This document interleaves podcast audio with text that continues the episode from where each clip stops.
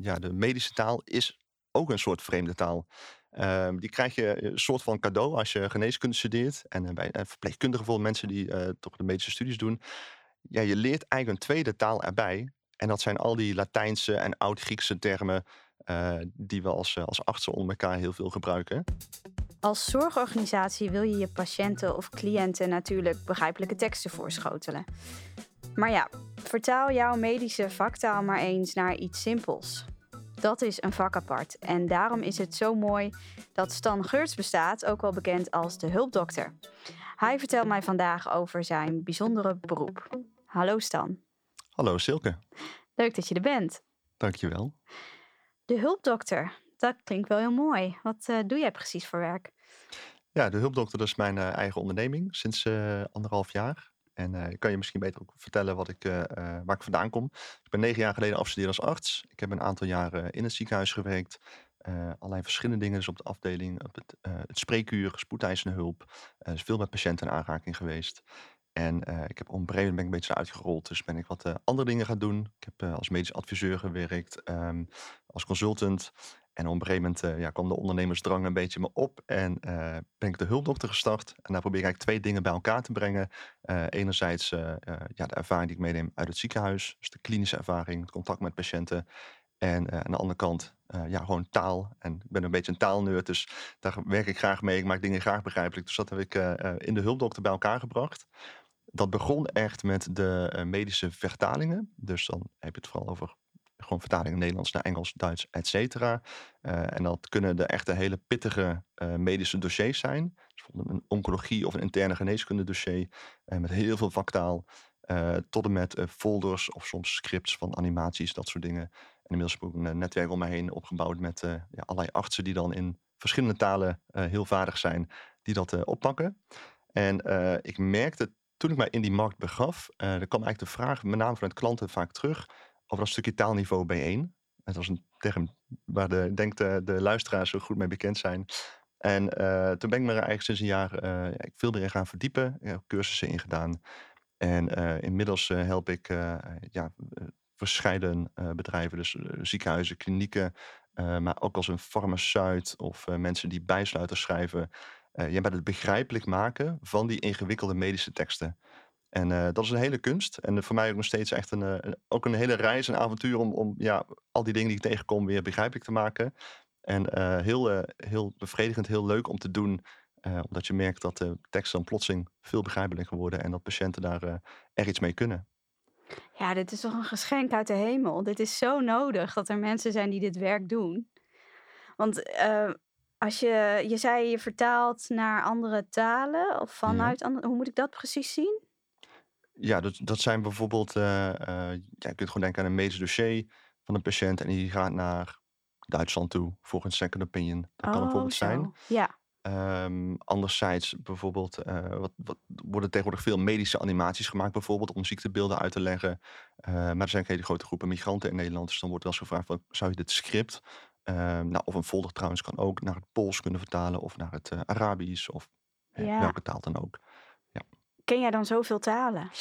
Ik ben zelf eh, goed in eh, Engels en Duits en Spaans. En, eh, maar ik heb inmiddels een heel netwerk van andere artsen om me heen verzameld. Die ja, of native speaker zijn of heel lang in dat land hebben gewerkt. En daarom ook ja, eigenlijk alle eigenaardigheden zeg maar, van dat taaltje weer helemaal eigen hebben. Dus ja, die kan ik dan inmiddels inzetten om deze opdracht op te pakken. Ja. Dus je doet eigenlijk twee verschillende dingen. Aan de ene kant vertaal je Nederlandse teksten naar buitenlandse teksten. Precies. Of in, in- naar een andere taal. Eh, en dat, dat kan van alles zijn. En aan de andere kant vertaal je Nederlandse ingewikkelde teksten naar Nederlandse begrijpelijke teksten. Inderdaad, ja. En als je die teksten ehm, eenvoudiger maakt, voor, voor wie zijn die teksten? Waar, zijn dat gewoon mensen zoals jij en ik? Ja, dat is vaak, eh, bijna altijd gaat het over teksten die zijn gericht eh, aan patiënten. Dus eh, ja, het simpelste voorbeeld is toch bijvoorbeeld gewoon de folder. Ehm, en de opdrachtgever is vaak, eh, ja, vaak het ziekenhuis. Dat kan een communicatieadviseur zijn. Het kan soms ook een vakgroep zijn. Hè, bijvoorbeeld een groep eh, neurologen bezig is met de folders. En ja, ergens in dat proces komt er vaak een stukje feedback. Vaak ook van de patiëntenraad, hè, toch de mensen die dat materiaal moeten gaan lezen. Van ja, dit is gewoon veel te ingewikkeld wat hier staat. En we begrijpen niet wat hier staat. En daardoor mist het zijn uitwerking eigenlijk die het heeft. Uh, dus dat zijn een beetje de personen die naar mij toe komen met de vraag van ja, hoe gaan we nou deze folders begrijpelijk maken voor patiënten die het gewoon moeten gaan lezen. Oké, dus je wordt dan ingehuurd door uh, een zorgorganisatie en die hebben wel het bewustzijn van oké, dit mag wel eenvoudiger, maar we weten niet zo goed hoe. En daar help jij dan bij. Precies. En uh, dat lijkt een beetje op uh, waar ik mee begon, met vertaling naar andere taal. Want ik zeg altijd, de, uh, ja, de medische taal is ook een soort vreemde taal. Ehm, die krijg je een soort van cadeau als je geneeskunde studeert. En bij verpleegkundigen, bijvoorbeeld mensen die toch de medische studies doen.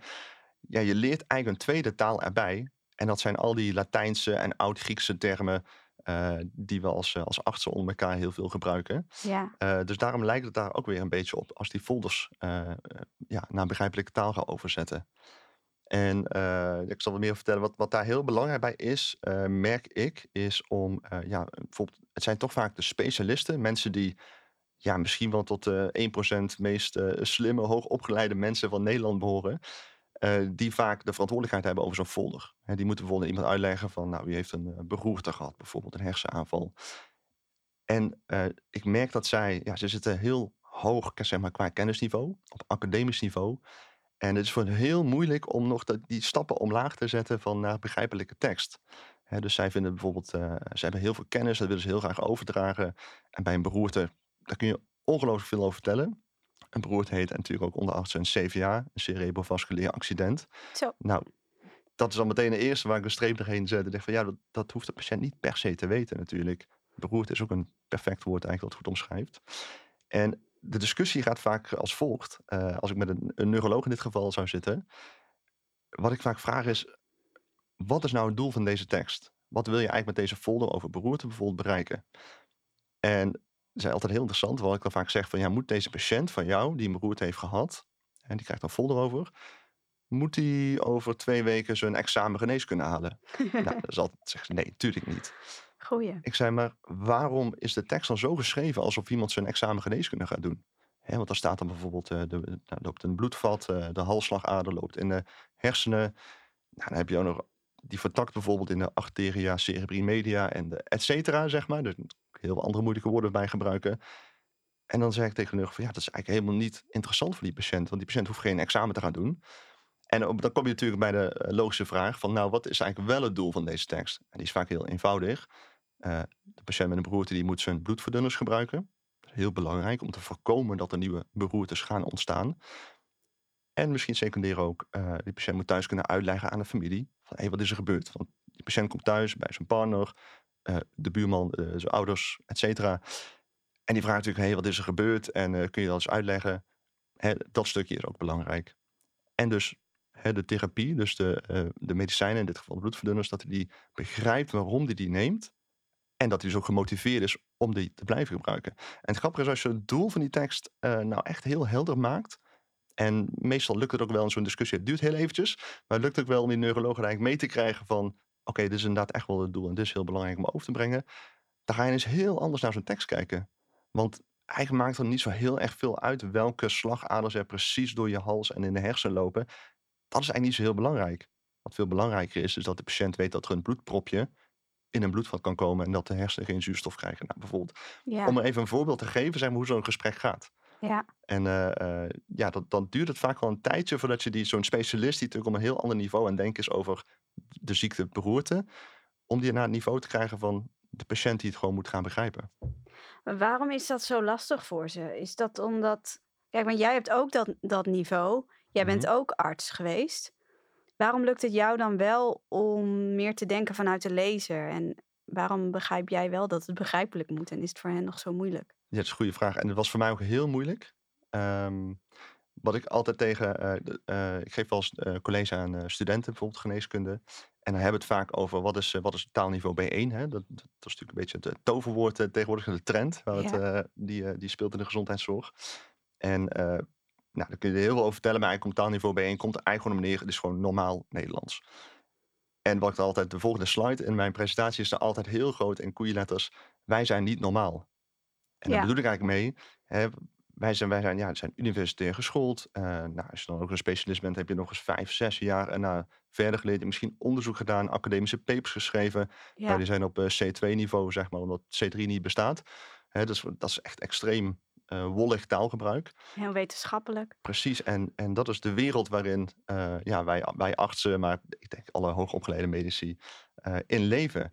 En ehm, wat ik altijd heel leuk vind om te doen, uh, stel voor zo'n folder krijgen voor de beroerte, uh, dan open ik Paint, dan pak ik de rode kwast en dan ga ik dus alle woorden onderstrepen die uh, dan niet B1 taalniveau zijn, zeg maar. Heb je een heel groot rood vlak, en, denk dus Alles is rood. En ook passieve zinnen, complexe zinnen, dubbele ontkenningen, mm -hmm. overvloedige informatie. we hebben bijvoorbeeld bloedvaten in het hoofd je hoeft niet te noemen welke bloedvaten het precies allemaal zijn. Dat is allemaal overvloedige informatie. En dan krijgen ze vaak een, een, een, eh, een stukje tekst terug dat helemaal rood is uh, geschilderd inderdaad. En uh, mensen schrikken er heel vaak een beetje van. Dus dan zit je na weer in een, in een meeting of ga je het bespreken. En dan zie je ze vaak een beetje pijnzen van, oh, maar oké, dus echt als ik op taalniveau B1 wil schrijven, dan moet ik dus echt al deze woorden eigenlijk anders gaan gebruiken of moeten zinnen anders gaan in, inrichten. Dus dat is echt een, eh, een shocker. Het is vaak echt mindblowing, zeg maar. Mhm. En het heeft mij ook heel lang gekost om dat proces te doorlopen. Ik heb er natuurlijk ook cursus voor gedaan, dus ik zit wat meer in inmiddels. Uh, en het is heel leuk om dat proces nu weer steeds opnieuw te zien als je weer zo'n opdracht aangaat. Ja. Ik moet denken aan laatst toen ik... Uh, ik had er ook iets over gepost. Dus dat kunnen we zo ook nog wel even bespreken. Want ik kreeg ook weer reacties op. Maar uh, laatst was ik naar de, de dokter geweest. En dat was ook zo typisch. Of ik had de dokter gebeld. Um, omdat uh, mijn dochter die had ergens last van, volgens mij, je moest ze hoesten of zo. En dat stopte maar niet. Dus ik had gebeld met de vraag, uh, ja, is er iets aan de hand of is er helemaal niks? En toen uh, was de reactie van, er is sprake van een viraal beeld, zei ze tegen mij aan de telefoon. En dat vond ik zo typisch medische vaktaal. Want uh, het betekende dat ze een virusje had of uh, verkouden was. En dat had ze ook tegen me kunnen zeggen. En um, ja, ik heb best een brede woordenschat, maar ik heb ook wel even moeten checken van, ja, bedoel je dat ze een virus heeft? Of uh, ja, wat, wat betekent het precies? En er zijn ook mensen die nou, dat misschien niet vragen. En die hebben dan eigenlijk geen idee wat er tegen ze wordt gezegd. Dus dat virale beeld, dat vond ik wel echt een mooi voorbeeld van ja. hoe artsen kunnen praten. Ja, en, en iemand kan dan naar huis gaan en uh, inderdaad de, partner of wie dan ook die vraagt, nou wat is er aan de hand? Ja. Uh, nou, misschien dat viraal beeld niet eens helemaal blijven plakken. Dus dan zeg je iets van, nou, er was volgens mij niet zoveel aan de hand volgens de dokter. Um, maar jouw partner of de buurman of weet ik wat, die zegt dan, ja, maar uh, je moet toch echt wel doorpakken, want je moet echt antibiotica hebben of zoiets. Nou, dat bij een virus antibiotica heeft, heeft helemaal geen zin, bijvoorbeeld. Oh, dus je, je, je, gaat vaak in dit soort dingen terechtkomen.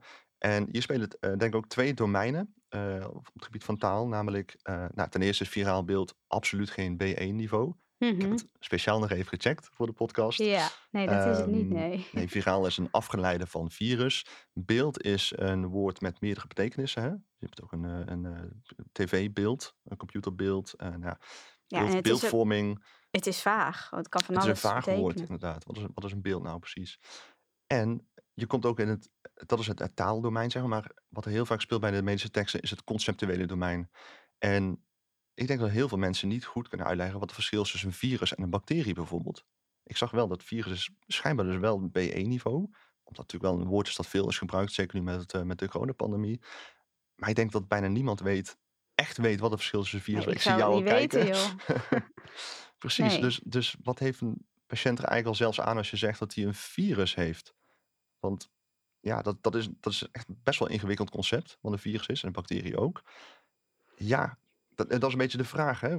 Kan die patiënt daar iets mee? Ik zou er wel noemen, denk ik. Dat toch een ja, want dat klinkt alsof het wel uh, besmettelijk is en ook weer overgaat.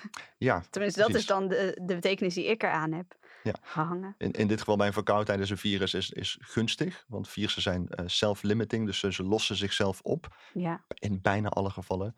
Uh, bacteriën zou niet gunstig zijn. Dus ik zou die woorden dan misschien wel gaan gebruiken. Ook omdat je toch iets wil kunnen vertellen als je ook thuis komt en moet uitleggen aan je partner. Uh, en je kunt daar als een kapstokje, zeg maar, kun je daar het verhaal aan ophangen van een virus is uh, nou, onschuldiger, zou in dit geval zeggen. Ja. En dat lost zichzelf op. Dus hoef je geen uh, medicijnen te nemen voor deze verkoudheid. Ja. Dus zo zie je dat het stukje taal en het stukje ja, medische concepten. Dus de conceptuele denken komen in, in, in dit ene woord komen ze eigenlijk bij elkaar. En uh, daar ligt heel vaak de uitdaging bij uh, uh, medische teksten simpel maken. Het is leuk, denk ik, om die luisteraarsreactie er even bij te pakken. Want ik had dus het verhaal over het virale beeld op mijn LinkedIn gepost. Mm -hmm. Met een poll erbij. Ik vroeg aan mijn volgers: wat vind jij van de medische term viraal beeld? Um, er hebben 89 mensen gestemd. En 7% zei prima, moet kunnen. en 93% zei dat moet begrijpelijker. Nou, daar uh, zijn wij het ook over eens. Um, viraal beeld is uh, geen normale mensentaal. En er waren wat mensen die reageerden ook op die post. Um, iemand zei: Ik dacht aan een afbeelding op social media die viral gaat. Ja, ja. dat is hoe dat woord nu uh, bekend is. Ja, dat is ook een andere betekenis weer. Ja, het is ook weer een andere betekenis. En um, iemand anders zegt... Um, wellicht is er overweging van de arts dat sinds een zekere pandemie... die in 2020 welig tierde, mooi... elk woord dat is afgeleid van virus gemeengoed is geworden. Ofwel misschien dacht, gaat de dokter ervan uit dat iedereen het woord virus nu wel kent... Uh, of elk woord het is afgeleid van virus. Ja, ik denk inderdaad dat veel mensen virus wel kennen of herkennen. Maar ja, viraal beeld vind ik wel weer iets anders. Ja, en dat is in relatie tot het coronavirus. En uh, bij de, het kan, je kan bij een verkoudheid een coronavirus hebben. Maar het kan ook een heel ander virus zijn. Ja. Waar je minder zorgen over hoeft te maken. Dus, dus je kan daar eigenlijk ook niet van uitgaan als dokter. Je, ja, kun je kan niet helemaal meegaan in de, in de argumentatie, inderdaad. Ja. En, maar ik herinner me dat volgens mij, wat heb je het ooit eerder nog een keer hierover gepost. Een heel lang geleden alweer, een maand of twee. Ja, nog een keer eerder. En ik geloof dat een van de reacties ook was uh, van ja, zou niet beter zijn als de patiënten maar gewoon al die woorden even leren. Ja. iets in die oh, strekking, ja. geloof ik. Ja, dat vond ik een heel bijzondere opmerking. Ja, ik, um, ik krijg de reactie wel vaker. En dan niet alleen over medische taal, maar over allerlei ingewikkelde taal. Ja ja, moet er niet, uh, kun je er niet van uitgaan dat mensen het begrijpen? Moeten ze het maar niet opzoeken als ze het niet begrijpen? Of moeten we niet uh, iets aan het onderwijs doen, zodat mensen een brede, bredere woordenschat hebben? Ja. Maar kijk, dan ga je weer terug naar het doel van een tekst. Dus het doel van een consult dat jij met de huisarts hebt, of het doel van een folder over uh, een beroerte, is niet om taalkundig onderwijs te geven. Nee, het doel is om een bepaald, bepaalde boodschap over te brengen. Eh, bijvoorbeeld je moet bloedverdunners nemen of uh, de verkoudheid is onschuldig. En ja, wat mij betreft eh, is, is het niet de taak van de dokter om een soort taalkundig onderwijs te geven. Om daarbij bepaalde uh, Latijnse woorden die je nooit weer leven gaat gebruiken, om die uh, tot je te nemen. Dus. Nee, dat is niet jouw taak. En dat, dat helpt ook niet. Die gedachte helpt je niet. En die helpt nee. je lezer ook niet op zo'n moment. Want die lezer die heeft gewoon een beroerte gehad. En die moet gewoon weten welke pilletjes hij moet nemen. Exact. En uh, het is helemaal niet relevant uh, of die wel niet goed is in taal. Hoe zit het dan precies in jouw werk? Ben ik wel nieuwsgierig naar. Want jij wordt dus ingehuurd door organisaties. Um, ja, waarom doen ze dat dan zelf niet? Hebben ze geen communicatieafdeling of zo? Uh, meestal wel. Uh, de meeste ziekenhuizen hebben zo'n communicatieafdeling. En, maar dat zijn soms ook de mensen die mij juist inhuren. En ja, het probleem waar je een beetje tegenaan loopt is dat uh, de mensen die goed zijn in communicatie um, goed overweg kunnen met de taal. Uh, ik merk ook vaak om bij bepaalde uh, mate van ervaring ook echt wel die folders echt wel gaan begrijpen, omdat ze gewoon veel met die taal werken. Um, alleen het probleem is altijd de eindverantwoording van een, bijvoorbeeld een folder ligt vaak dan toch bij de, bij de specialist of bij de vakgroep die daarover gaat. Dus we hadden het over beroerdheid, dus het zou dan een neuroloog zijn in dit geval. En uh, daar is natuurlijk een enorme gap, een gap in kennis, een kloof eigenlijk. Um, hè, want als die neuroloog tegen die uh, communicatiemedewerker zegt van ja, maar de naam van die halsslagader, dat moet erin, want dat is heel belangrijk. Ja, dan moet je wel stevig in je schoenen staan als communicatiemedewerker om te zeggen van ja, maar dat hoeft, dat hoeft toch eigenlijk helemaal niet. Mm -hmm. En dan komt, dan komt het conceptuele denken natuurlijk van ja, dat, ja, het is best wel lastig om vanuit je communicatieachtergrond tegen specialisten in te gaan over een stukje uh, medische inhoud. Um, ja, dus daar kom ik vaak tussen, zeg maar, een beetje als, als een brug. Uh, want ik, ja, ik ga wel in tegen de neuroloog. Uh, maar ook omdat ik natuurlijk dezelfde taal spreek, hè, die geneeskundige taal we net over hadden. en ook vaak wel een beetje de kant van de neuroloog kan, kan begrijpen.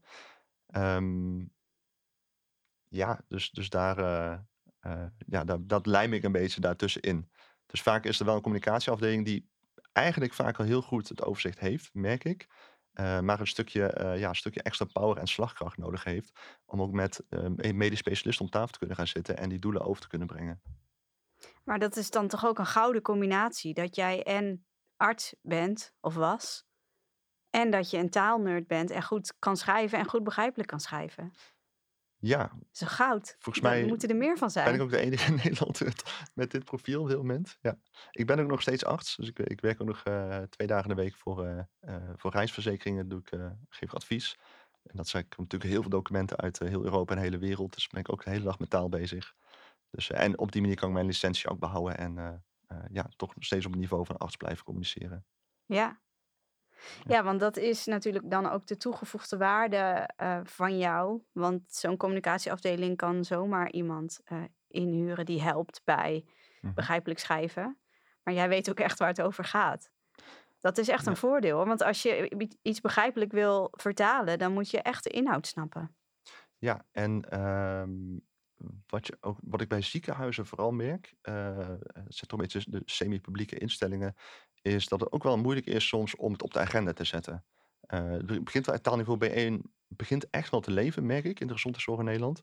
Maar het is lastig om het op de agenda te zetten. eh, en natuurlijk dus ook dus budget voor te krijgen. Om bijvoorbeeld folders te herschrijven. Hè, of, of ook animaties te laten maken. Of medische tekeningen. Eh, en het is ook omdat het best wel eh, lastig is om het nou, bijvoorbeeld aan een vakgroep met specialisten of aan een raad van bestuur om dat heel goed over te brengen. Van ja, maar hè, want zo'n specialist die zal zeggen van ja, joh, ik heb het zo druk. eh, Ik heb ook ik heb diensten, ik heb de pieper bij me en weet ik wat. Ik heb helemaal geen tijd om naar die folders te kijken. Om mensenlevens redden. ja, en, en, en, heel, en mensen overschatten zichzelf vaak ook een beetje van, eh, ik leg het toch wel goed uit aan die patiënt. En ehm, waar ik dus ziekenhuizen ook, of communicatiemedewerkers ook goed bij help, is eh, om die boodschap over te brengen. Want het is namelijk heel belangrijk dat mensen begrijpelijke medische informatie krijgen. Eh daar zijn hele leuke, hele interessante studies over gedaan. Eh, heel veel, heel, heel verscheiden ook. Eh, eentje die, ik, die mij het meest is bijgebleven is dat het stukje over therapietrouw, dat is geen B1-woord, soms zal ik uitleggen. Eh, therapietrouw betekent gewoon heel simpel dat de patiënt trouw is aan de therapie. En dat kan Maar gewoon... therapie is ook al zo'n. Ja, ja, ja, klopt. Dan, dan denk ik dat is ze elke week naar een therapie, naar een therapeut moeten gaan. Ja, klopt. Nee, therapie betekent inderdaad gewoon behandeling. Ja. Behandeling kan van alles zijn. Hè. Behandeling kan zijn, eh, je moet twee weken rust nemen. Een behandeling kan ook zijn, je moet elke dag deze bloedverdunner innemen. Of een operatie. Het kan heel breed zijn. En eh, de, makkelijkste is die van medicijnen, hè, dus bijvoorbeeld bloedverdunners. Ehm, als jij als neuroloog, of de cardioloog doet het ook vaak, internist, huisarts ook, eh, zegt van nou, je moet elke dag deze bloedverdunner innemen vanwege een bepaalde reden. Heb jij een idee hoeveel mensen in Nederland eh, medicijnen niet of niet goed innemen? Nou, vast een hoop. Ja, als ik het zo vraag, dan moet het wel zo zijn natuurlijk. hè? Dat zit eh inderdaad rond de 30, 40 procent. Dus eh, is bijna 1 op, de, ja, dus 1 op de 3, je kunt bijna zeggen 1 op de 3 pillen wordt eigenlijk niet ingenomen. Of laat ze liggen, of ze nemen niet goed in. Ehm, dus het is heel belangrijk om de boodschap, zeker, nou, bloedverdunners is sowieso een heel belangrijk eh, medicijn. Dat krijg je niet voor niks. Eh, het is heel belangrijk om dat goed over te brengen. Waarom mensen dat moeten innemen. Want je wil dat ze therapietrouw zijn. Dus je wil dat ze trouw zijn aan de behandeling. Omdat het in hun eigen, eh, ja, een eigen voordeel is. ja, en anders heb je allemaal weer eh, nare gevolgen misschien. Precies. En dus je hebt een stukje patiëntveiligheid. Patiëntveiligheid is een heel prettig woord om te gebruiken tegen, tegen met specialisten. Omdat dat, dat is ook een, ja, toch een heel echt een kernbegrip. Alles wat, wat artsen, specialisten, verpleegkundigen, laboranten, et cetera doen. Dat gaat een beetje om het concept patiëntveiligheid. De patiënt gaat voor alles. En dus als je uitlegt van ja, als jij dus de goede communicatievaardigheden aan, aan eh, leert, maar dus ook begrijpelijke teksten schrijft, eh, misschien animaties, et cetera gebruikt, dan krijg jij een betere therapietrouw bij je patiënt. En dit, dit is echt in heel veel studies aangetoond. Ehm, en dat, de vraag is zelfs een beetje, is dat placebo-effect of wat is er nou helemaal? Eh, het schijnt dat zelfs dat als jij, ehm, eh, als de patiënt de dokter empathisch vindt, dus als die de dokter vriendelijk vindt en een goede klik heeft, dat medicijnen dus ook beter werken. En dit, ja, dit, is, dit is bijna mindblowing, zeg maar. Ehm, dus, eh, en ik heb dat zelf, verhaal ja, ik heb dat zelf heel veel gedaan. natuurlijk. Ik heb een jaartje maag-darm-leverziekte gedaan, waarbij ik ben je heel veel maagtabletten voor schrijven. eh, tegen maagpijn of eh, zuurbranden. En ik merkte ook al een beetje, want vaak switchen dan weer eens van medicijnen, want ze werken dan niet. Nou ga je switchen naar een andere soort maagtablet. En ik merkte dat het heel belangrijk was om, ja, nou, om het een beetje te verkopen. Of hè, gewoon heel goed uit te leggen wat het was. Maar ook een beetje aanprijzen van, nou, deze medicijnen doen het echt heel goed. Ik heb net ook een patiënt gezien, die had er heel veel baat bij. En, en dat schijnt dus dat het ook uiteindelijk tot een betere werking leidt van die medicijnen. Ja, dat klinkt bijna een beetje als zweven als ik, zo, als ik het zo vertel. Maar dit is een, een studie is heel mooi aangetoond. Dat eh, een stukje empathie en, eh, en heel begrijpelijk communiceren dus bijdraagt aan de werking van de medicijnen. En dus ook aan de therapie trouw. Dat mensen überhaupt al meer trouw zijn aan de therapie zelf. En denk je dat empathie dan automatisch volgt als je begrijpelijk bent? Ja, dat is, Heeft dat echt eh, met elkaar te maken? dat eh, eh, is geloof ik wel zo. Ehm, dat, misschien weet jij dat beter dan ik. Eh, En, eh, in de communicatiewetenschap is er ook het idee, geloof ik, hè, dat eh, teksten die eh, prettiger zijn om te lezen, of makkelijker zijn om te lezen, ook meer voor waar worden aangenomen. Volgens mij, ik, eh, dat weet, dit weet jij beter dan ik waarschijnlijk. Voor mij is het saliency effect of iets dergelijks. Ja, ik kan dat niet wetenschappelijk onderbouwen, maar Ja, het is wel iets wat ik, wat ik mijn klanten leer, ja. Omdat inderdaad. je door eh, eh, begrijpelijke taal ook de afstand verkleint Ja. Tussen eh, bijvoorbeeld een arts of een patiënt. mhm. En daarmee krijg je automatisch ook dat er een soort van relatie ontstaat. En eh, ja, dat je ook begrip, vertrouwen, empathie krijgt. Precies. Dat krijg je er dan gratis bij als je het goed doet. Inderdaad. Dus echt een, eh, een, een compounding effect. Er gaan heel veel, ja, heel veel effecten gaan eigenlijk lopen zodra je dat in gaat zetten. En als je nog over een stukje, ik noemde net inderdaad van hoe ga je nou budget creëren om, om begrijpelijke taal in de zorg bewerkstelligen. Ehm, ja, dan hè, van een stukje bedrijfsvoering kun je natuurlijk ook nog oprichten. En eh, wat, wat doet een patiënt die is opgenomen met een hartaanval, nou, die heeft op de hartbewaking gelegen, krijgt, eh nou, krijgt inmiddels vijf, zes, zeven verschillende pillen eh, mee naar huis die ze elke dag moeten innemen. En die kan thuis aan zijn partner eigenlijk niet echt uitleggen wat er nou is gebeurd. En waar- waarom al die pillen nou heeft. Hoe zit het nou allemaal?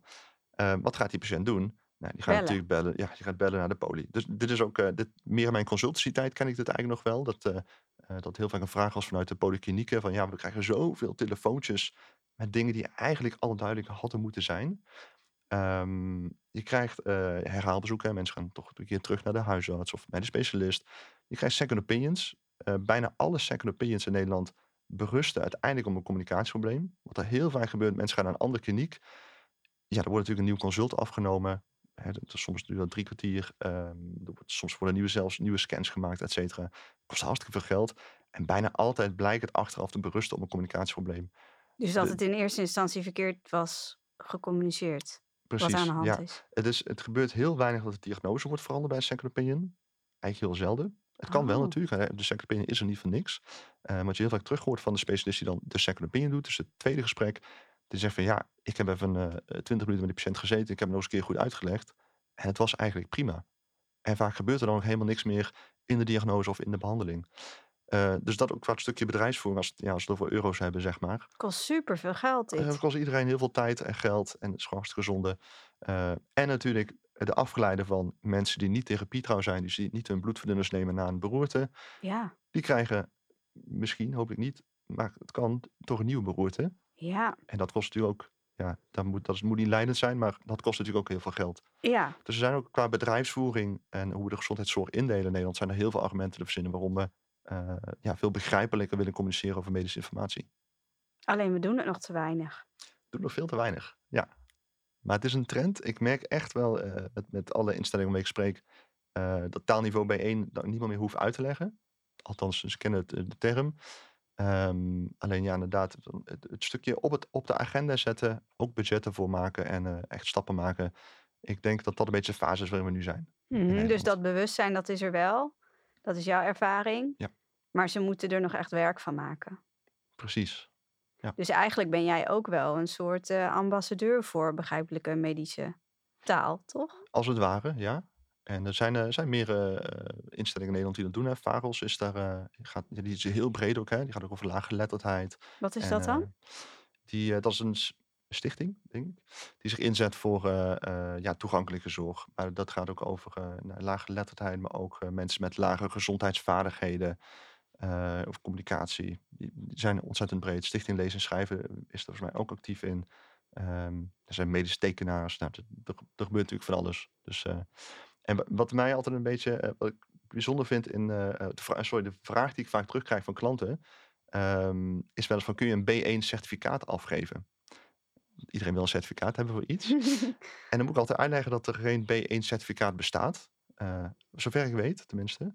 Ehm, en daar ga ik, schep je bovenop. Ja, er is eigenlijk ook geen definitie van wat is nou taalniveau B1. Het is sowieso een beetje een, een vreemde eend. Want we hebben het eigenlijk van de vreemde talen eh, afgenomen, hè, dat taalniveau B1. ja, nu, nu zeggen we het ook over de Nederlandse taal. Ja, precies. Dat is eigenlijk het heel, zijn eigenlijk gek. richtlijnen. Zeg je? Het, het, het is een richtlijn met een aantal kenmerken. Ja, Maar ja, er is geen woordenboek van of zo. Precies. En ik merk bij klanten, opdrachtgevers, dat ze, eh, eh, ja, ze vragen daar toch een beetje naar. Is het dan, kun je dan een certificaat afgeven of iets dergelijks? En dan ga ik uitleggen, van, ja, maar er is eigenlijk geen definitie. En het is, oh, dat is, dat is gek. Ehm, en ik denk wat heel mooi zou zijn in Nederland, misschien in de gezondheidszorg maar te beginnen, dat we daar met z'n allen toch een soort van, ja, een soort van richtlijn, ja, certificering hoeft voor mij niet per se, maar dat we toch een soort van afspraken samen gaan maken. Dat je ook echt, eh, ja, als met, met één stem eigenlijk kunt communiceren naar alle ziekenhuizen in Nederland. eh, voor hoe dit nou precies zit. Want nu heb je inderdaad, je hebt eh, bijvoorbeeld isab1.nl, je hebt B1-checkers. Ja. ehm, de, het college ter, eh, hoe het zeggen, college ter beoordeling van geneesmiddelen, CBG, bijvoorbeeld een hele, hele lange, lijvige lijst gemaakt. eh, met alle moeilijke medische termen en hoe kun je ze nou best uitleggen in het Nederlands. Eh, en dat is super mooi en ik gebruik die ook en ik ga het ook aan mensen aan. Maar we hebben nog niet echt een goede richtlijn, goede definities samen bedacht. Speciaal voor de zorg. Precies, ja. Dus ik denk dat dat zou een, eh, ook een hele mooie stap kunnen zijn. Als we daar een ja, soort samenwerking kunnen zoeken. En ja, dan kun je ook beter gaan communiceren naar de ziekenhuizen toe. Eigenlijk zou jij dit moeten gaan doen. Daar ja, ben je de, de toch de idee is perfecte geboren, persoon denk voor. ik. Ja. ja, wie weet. Ja. Het is tijd voor de taaldilemma's. Oh. Jij eh, mag gaan kiezen tussen twee kwaden.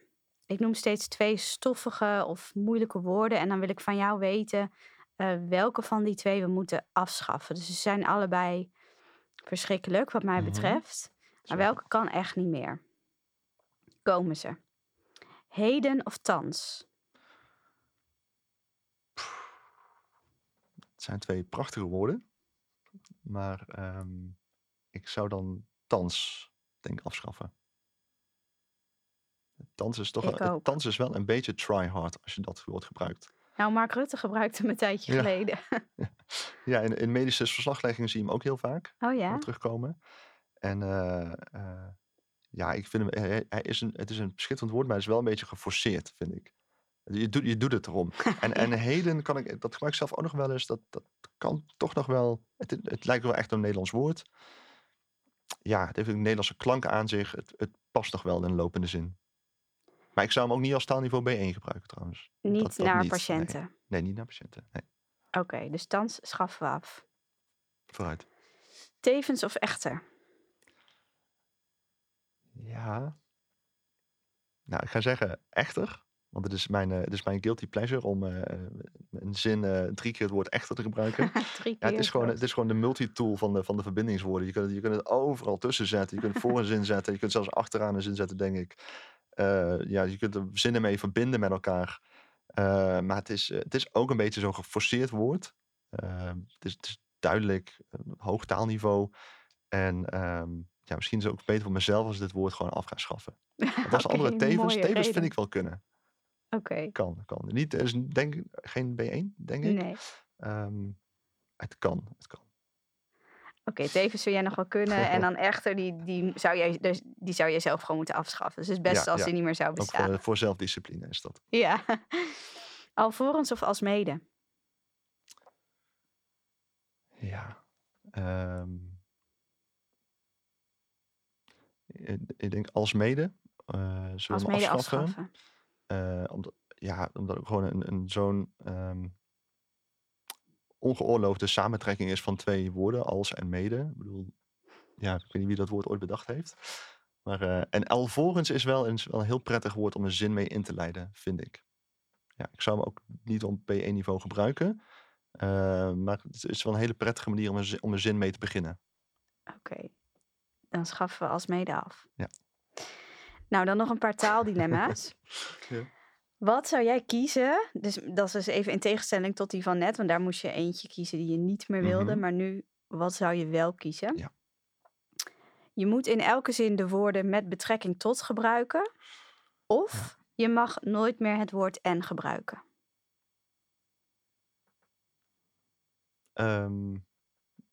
Maar mag met betrekking tot ook afkorten door MBT? Wat je wil. In elke ja, dan, zin, hè? Dan, eh, in elke zin. Ja. Je moet in Ja, elke zin die dat woorden gebruiken. Ja, of nooit meer het woord en. Ja, maar ik denk eh, met betrekking tot, dat, dat, dat lukt wel, denk ik, om die over in te krijgen. Want ik, ik ben wel fan van het woord en. Eh, ik vind ook gewoon dat je na een komma gewoon en mag eh, plaatsen. En na een punt ook gewoon en mag gebruiken. Het is gewoon een heel prettig eh, verbindingswoord. Het is En, fantastisch. eh, het, het verdient meer liefde. Eh, ja. Oké. Ehm, dus ja, maar die mag je dan dus nooit meer gebruiken, hè? Als jij met, in met elke betrekking zin. tot de zinnen die ik eh, schrijf, bedoel je? Ja, met betrekking Ja, tot die zinnen, ja. Oké, maar dat. dat eh, Nee, sorry. Jij kiest er dus voor om Eh, elk, altijd met betrekking tot. in, elke, zin, te gebruiken. zodat je het woord en mag blijven Zodat ik gebruiken. en mag ja, gebruiken. oké. We hebben hem helder. Volgende. Alles wat je zegt moet rijmen, of je mag alleen zinnen maken van vier woorden. Rijmen. Ik Dat bedoel, snel. Homerus heeft een eh, complete eh, boeken, een literaire geschiedenis opgesteld in de, in de... Ja, nou ben ik even denken, rijmt het eigenlijk? Dus natuurlijk... eh, eh, nee, volgens mij niet trouwens. Maar je hebt wel, je hebt wel heel veel literaire werken die compleet rijmen. Van duizenden pagina's. Zo, Dus als die mensen dat kunnen, dan kan ik dat ook. dan kan jij het ook. Oké. Ja. Een extreem ouderwetse tekst of een extreem simpele tekst? Extreem simpel. Kan ook niet anders met jouw werk. Nee, en en denk, eh, extreem simpel valt eigenlijk in de praktijk altijd wel mee.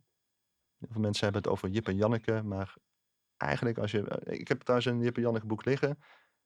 En eigenlijk is het gewoon heel prettig en normaal eh, Nederlands om te lezen.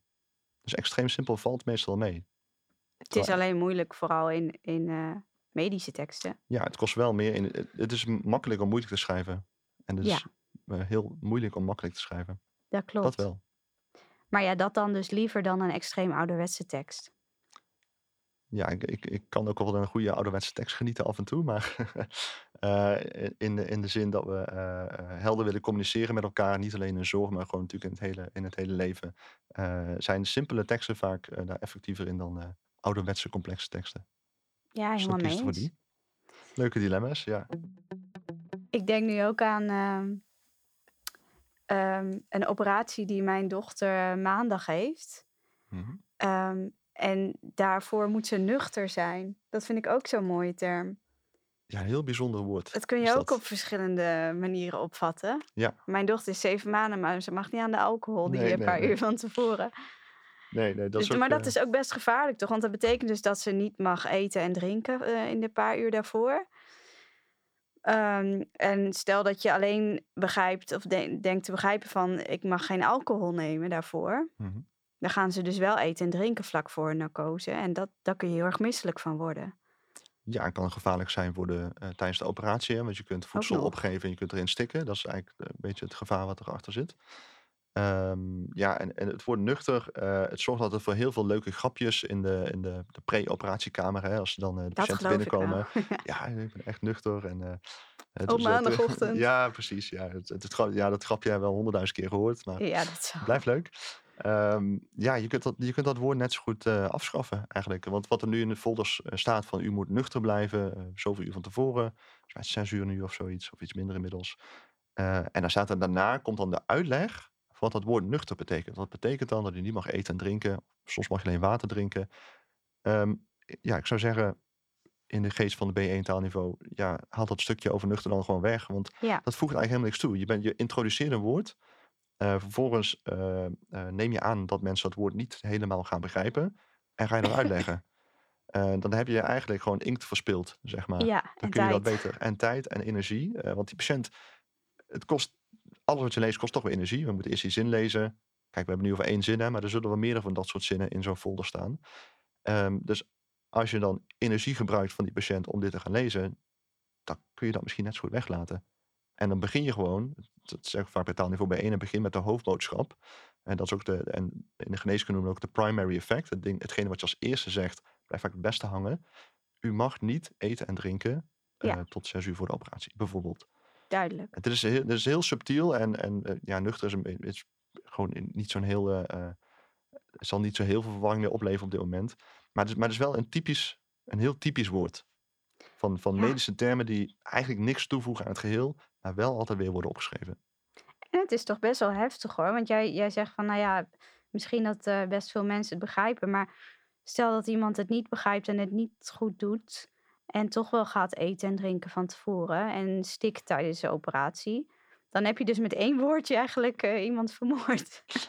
Ja, ik, ik weet niet of dat eh, no- nog voorkomt. Eh, in- inmiddels zijn operatiekamers zijn, net zo veilig als een vliegtuig. Dus heel veel protocollen uit de, uit de vliegwereld zijn overgenomen. Dus waarbij het echt tot treurens aan toe wordt gecheckt natuurlijk. Van heeft u echt niks gegeten? ja, oké. Maar ja, de patiënt kan misschien denken van ja, goh, weet je, maar ik zit hier nu net en ik ga eindelijk de operatie krijgen. Dus ik zeg wel, eh, ik zeg het toch maar niet. Dat kan natuurlijk ook gebeuren, hè. Eh, want het belangrijkste natuurlijk, dan ga je weer naar het- wat is het doel van je tekst. Het belangrijkste natuurlijk dat je de patiënt ook echt begrijpt waarom die niks mag eten. Dat echt heel belangrijk is. Ja, Want als het er maar staat en zonder uitleg, dan denkt de patiënt misschien van ja, boeien, weet je wel. boeien, ja. ik, ik moet altijd even mijn broodje hebben s ochtends. Dus eh, Ja, en Ja. ook dat jij nu tegen mij zegt: het is niet alleen dat ze niet misselijk wordt, maar ook dat ze, dat ze niet stikt. Nou, ik, ik hield me, ik ging me er al aan houden, maar nu denk ik helemaal van: nou, dat eh, moeten we echt wel goed doen. Ja. Dus het is, het is juist in de zorg zo belangrijk dat de communicatie goed is en begrijpelijk is. Want zorg, dat, dat is eigenlijk, je gezondheid is het allerbelangrijkste. Ja, precies. En er, Kijk, je eh, kan een gemeente ja. hebben die onduidelijk schrijft over hoe je hoe je, je, je je ding in de container moet gooien. Je vuilniszak. Maar dat gaat niet over leven en dood. Maar hier soms wel. Ja, inderdaad. Eh, ja, bij, bij sommige eh, medische behandelingen, eh, niet allemaal natuurlijk, maar is het, is het, is het high stakes. Er staat veel op het spel. Bloedverdunners is typisch zoiets. Wat heel veel gebeurt als de mensen medicijnen voor een hoge bloeddruk niet innemen. Eh, het komt dat bloeddruk is een heel erg ingewikkeld concept. Eh, ik snapte het zelf denk ik pas toen ik drie jaar geneeskunde studeerde, dat ik echt begreep wat bloeddruk was. En wat je vaak ziet, mensen hebben dan één of twee pillen voor de hoge bloeddruk. En eh, mensen zeggen dan wel eens van, ja, maar ik voel me vandaag eigenlijk wel helemaal prima. Ik heb nergens last van, van die bloeddruk. Dus ik hoef ze niet in te nemen. Nou, dat, dan klopt het dus totaal niet als je dat zegt. Want je, en zo, zo werkt hoge bloeddruk en de eh, verkalking van aderen, et cetera, die dat voortkomt. Dat werkt niet op die manier. Je moet dat elke dag blijven nemen. Eh, maar dan denk ik, als dat hoor, denk ik van, oh, er is dus iets in de communicatie niet goed gegaan. Dat die patiënt niet begrijpt dat hij deze bloeddrukmedicijnen moet innemen elke dag. Ook al voel je je top, ook al heb je een topdag en voel je je helemaal fysiek fit. Dat heeft er niks mee te maken. Het enige wat, mee te maken, wat belangrijk is, is wat die bloeddruk is. Ja, en als je dat Ehm, zou weten, dan zou je denken, nou ja, dan is het dus, dan zit de kracht hem erin dat ik het elke dag doe. Dus dan doe ik het maar. En dan neem je het één dag niet of twee dagen en denk je, hé, dat gaat eigenlijk nog steeds wel lekker zonder die bloeddrukmedicijnen. Misschien laat ik ze ook maar gewoon liggen. Ja, ga volgende week op Oh, ja. vakantie en ik heb geen. Ja, ach, weet je. Hè. En zo gaat het natuurlijk. Hè. De, de devil is in de details. Het, het kan in elk hoekje zitten.